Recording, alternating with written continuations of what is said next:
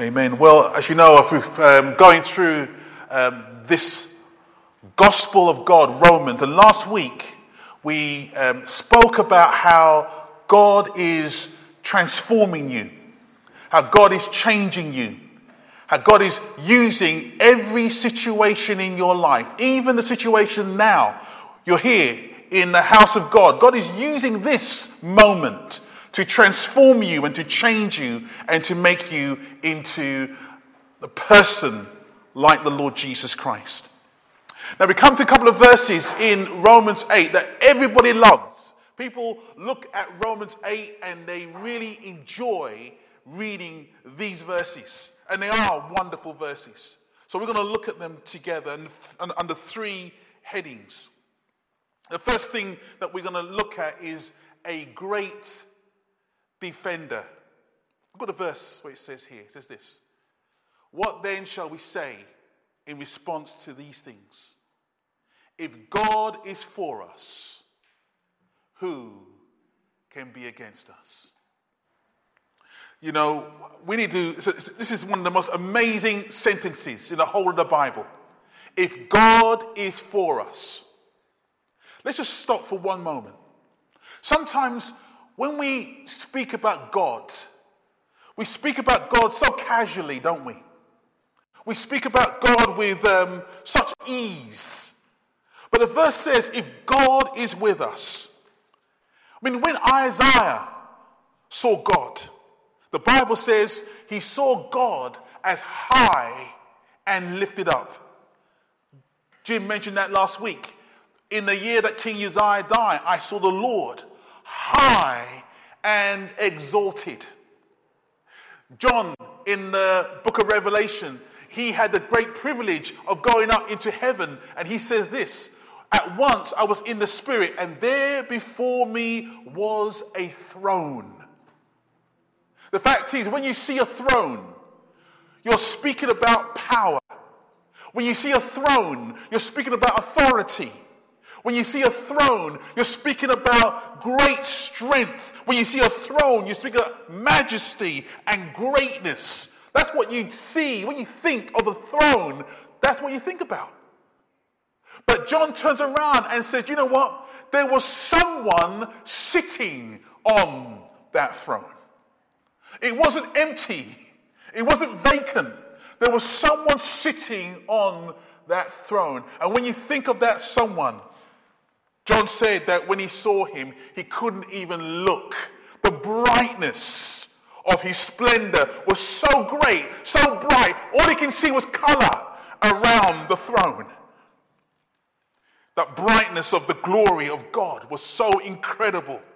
Because God has said in his word, this is what God said. God said this and the Lord said, I will cause all my goodness to pass in front of you, and I will proclaim my name, the Lord, in your presence. But, he said, you cannot see my face, for no one may see me and live. You know, even in heaven, the angels cannot gaze upon the face of God. The Bible says even the angels, when they worship in Him, they cover their faces because God is not just above the angels, God is so above, so supremely high that no one can even look at the very face and the presence of God. Indeed, when John came into his presence, he fell down as though he was dead. When Daniel saw God, he trembled in fear. And when Isaiah saw God, he says this Woe to me, I cried, I am ruined. This is the God that Paul speaks about in Romans chapter 8. And Paul turns around and says in Romans chapter 8 if God is for us, this is the God that I'm preaching to you this morning. This is the God that stands behind every single Christian. This is the God who had the Christian in his hands.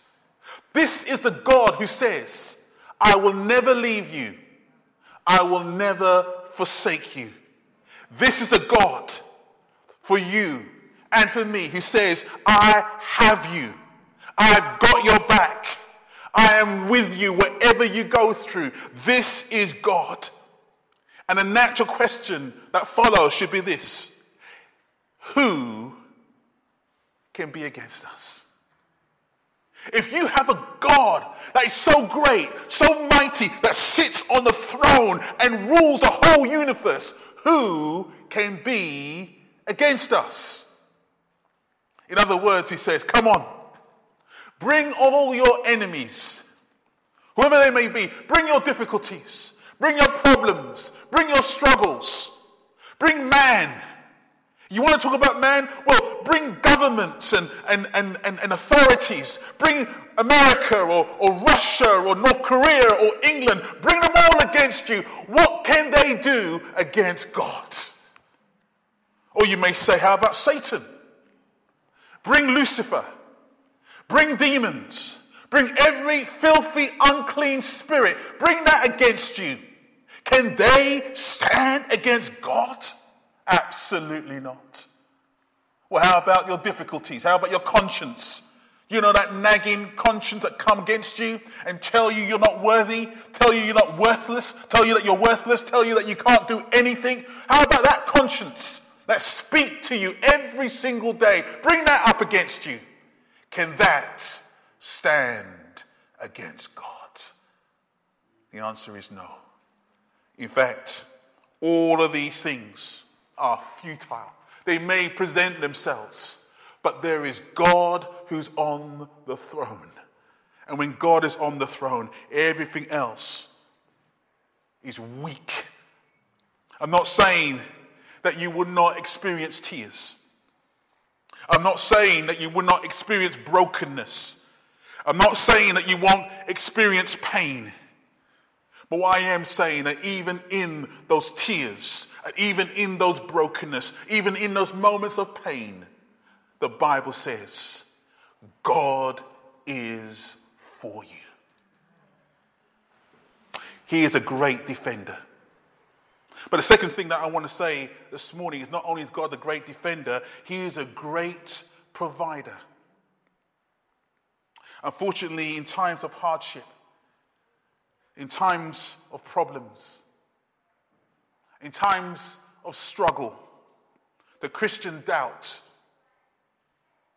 that God is for them. There's a book that um, belongs to Kim, actually. Um, if you want to get hold of it, you need to speak to her, not to me. But um, when heaven is silent, this author of this book writes, Ronald Dunn, and he speaks in a Christian experience there's times when you think that heaven is completely and totally silent. That you might pray and nothing happens. You might be going through business deals and business problems and, and it's all going wrong and nothing's going on. You pray and, and it, nothing changes.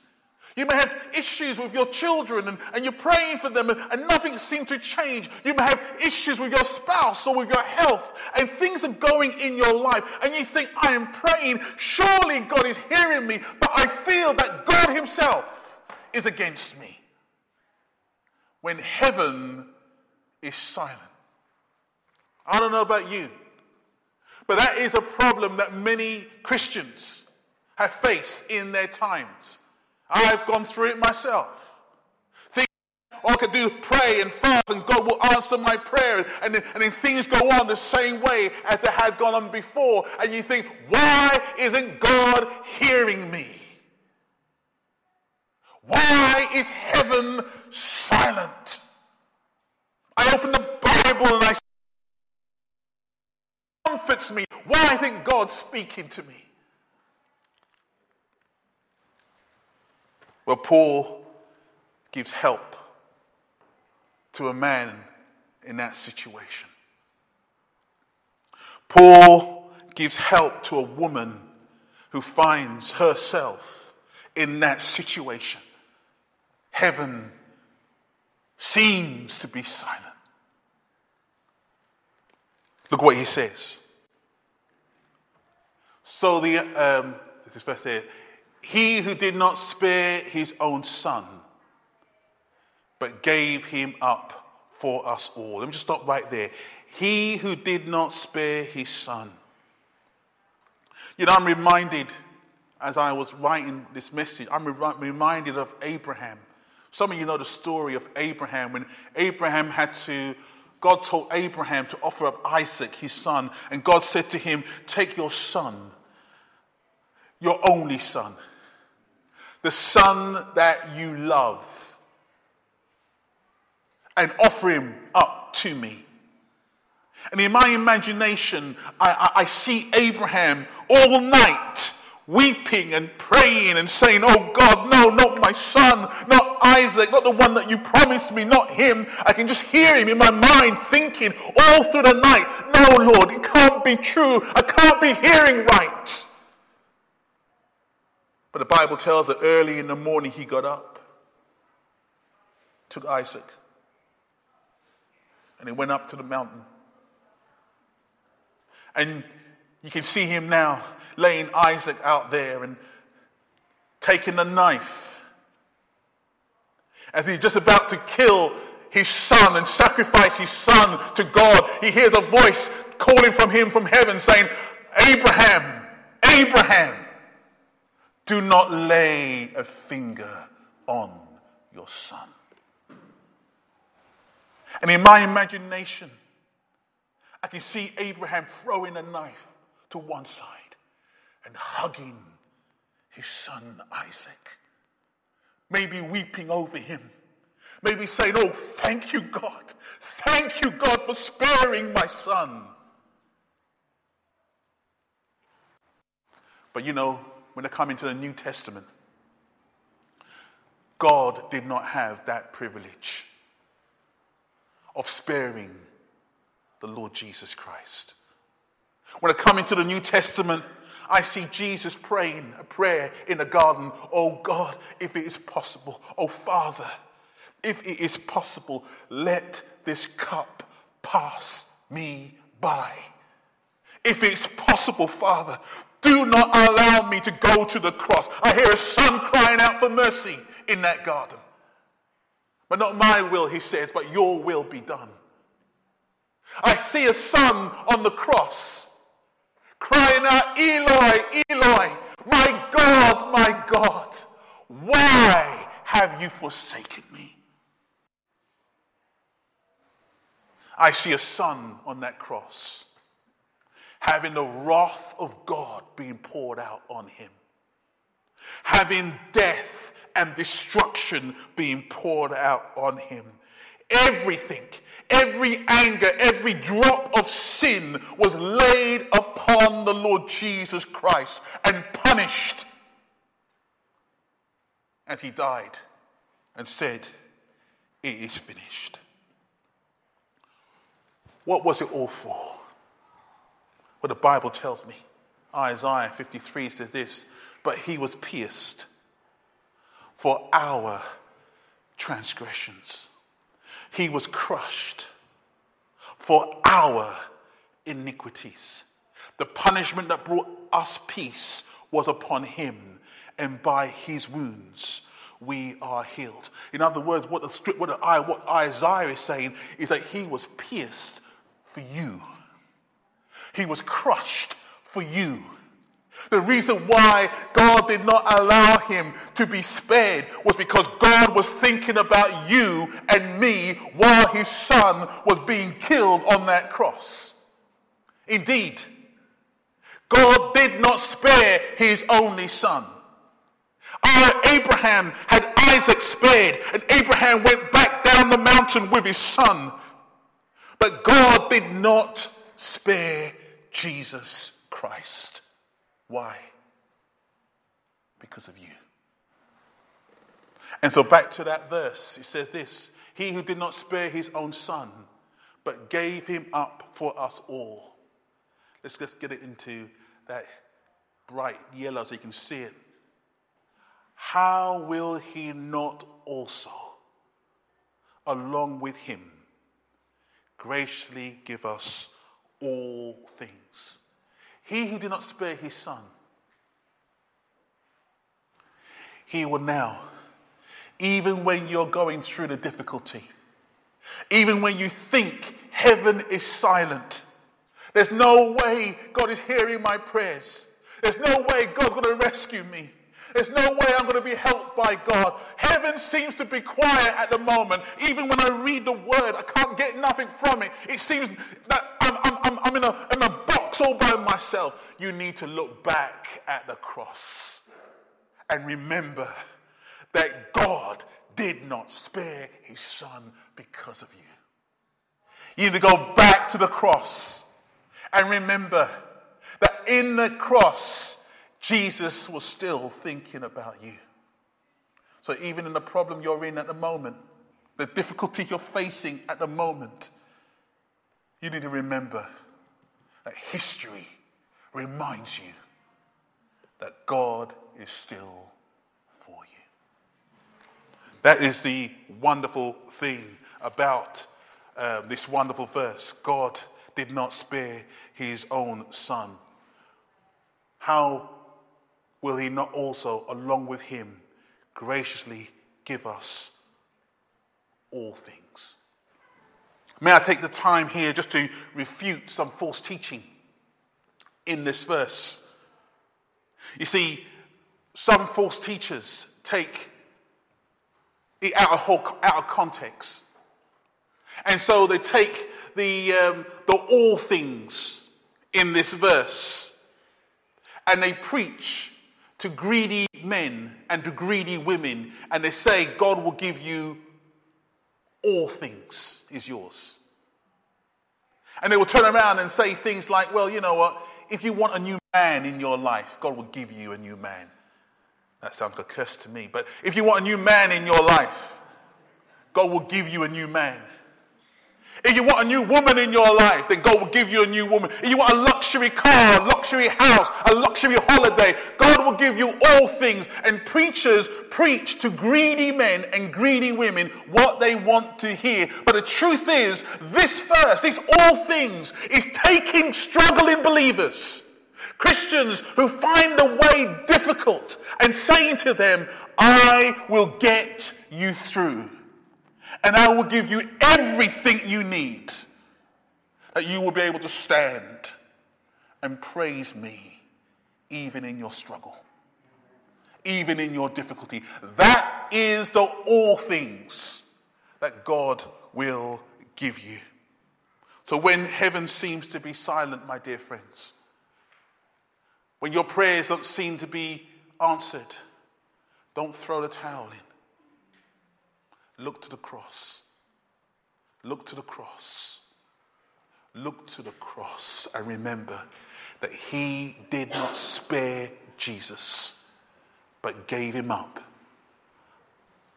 for your sake. He's a great provider. He's a great defender. He's a great provider.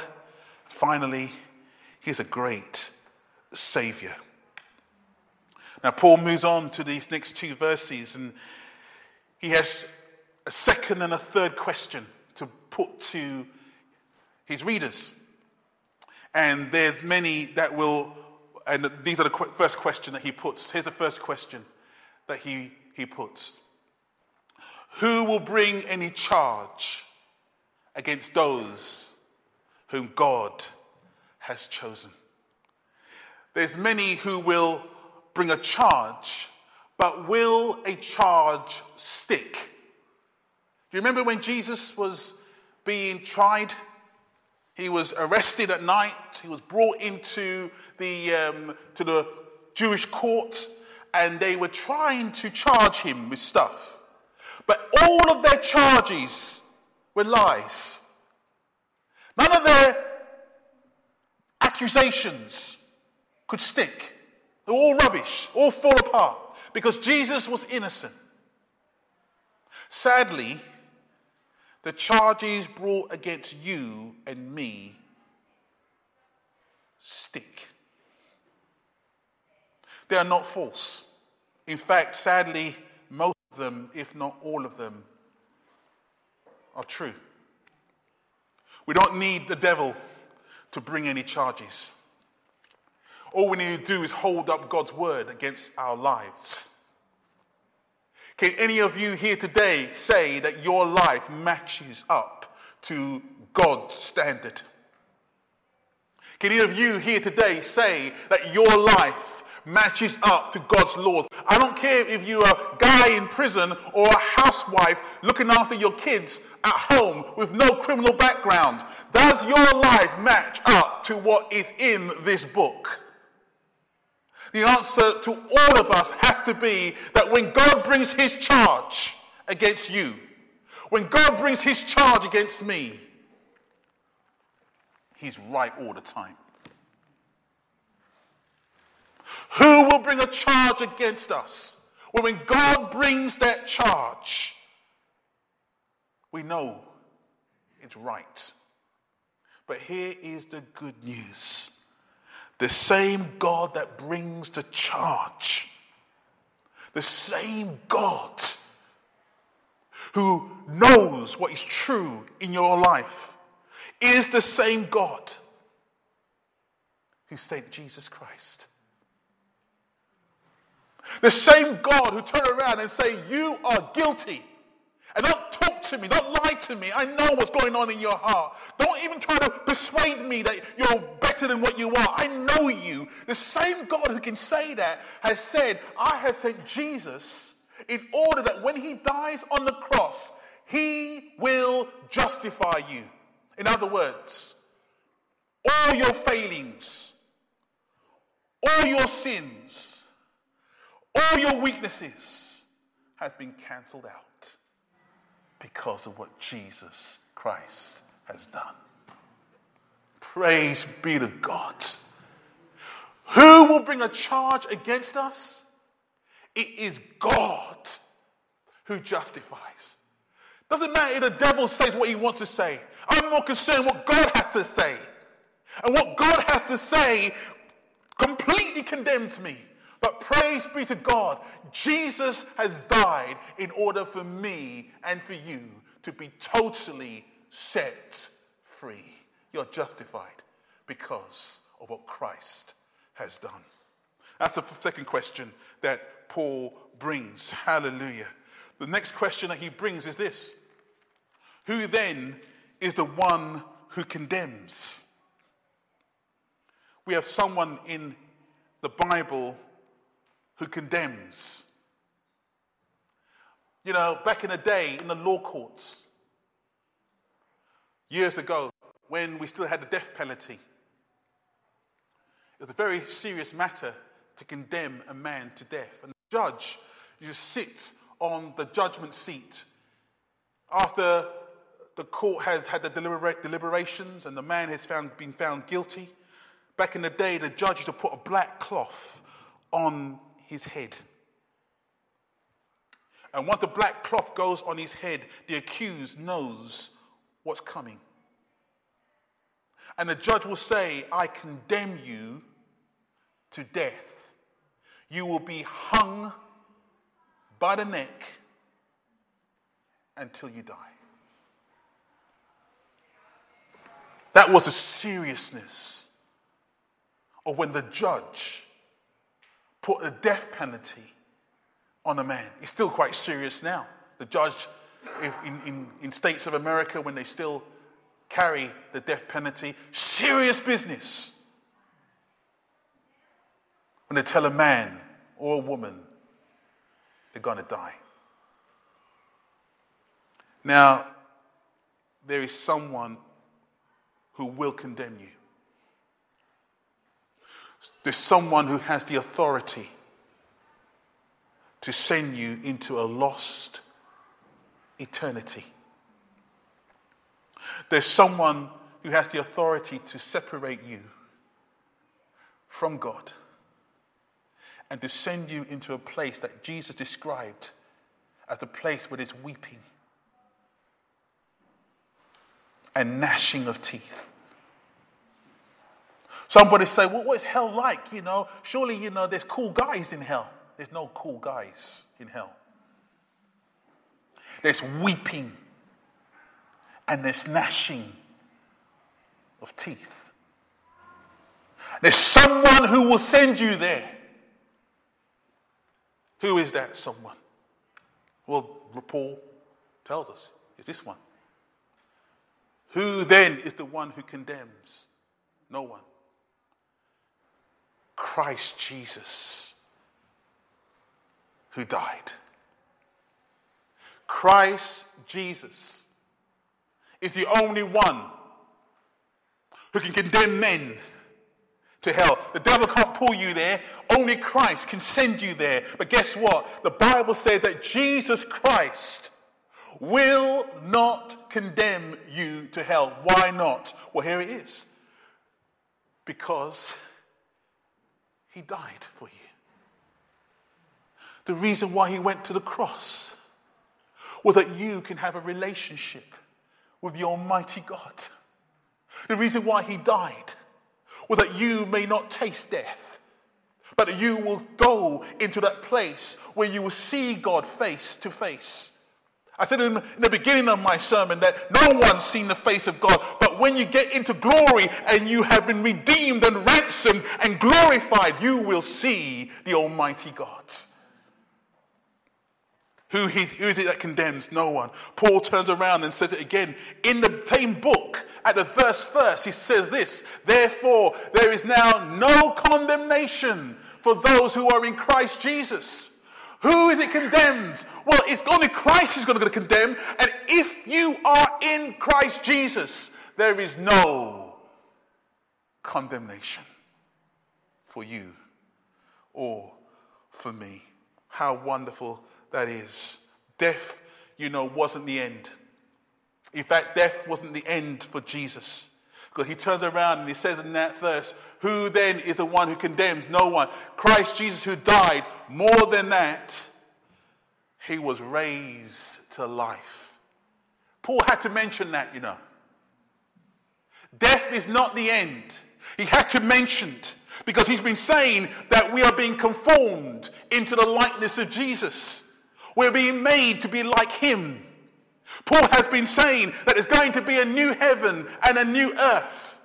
Paul has been saying that we are going to be redeemed. Not just our spirits are going to be redeemed and saved, but our bodies are going to be redeemed and changed. He's been saying all of these things. And now he says, I want to remind you that Jesus Christ not only died, but he was raised to life.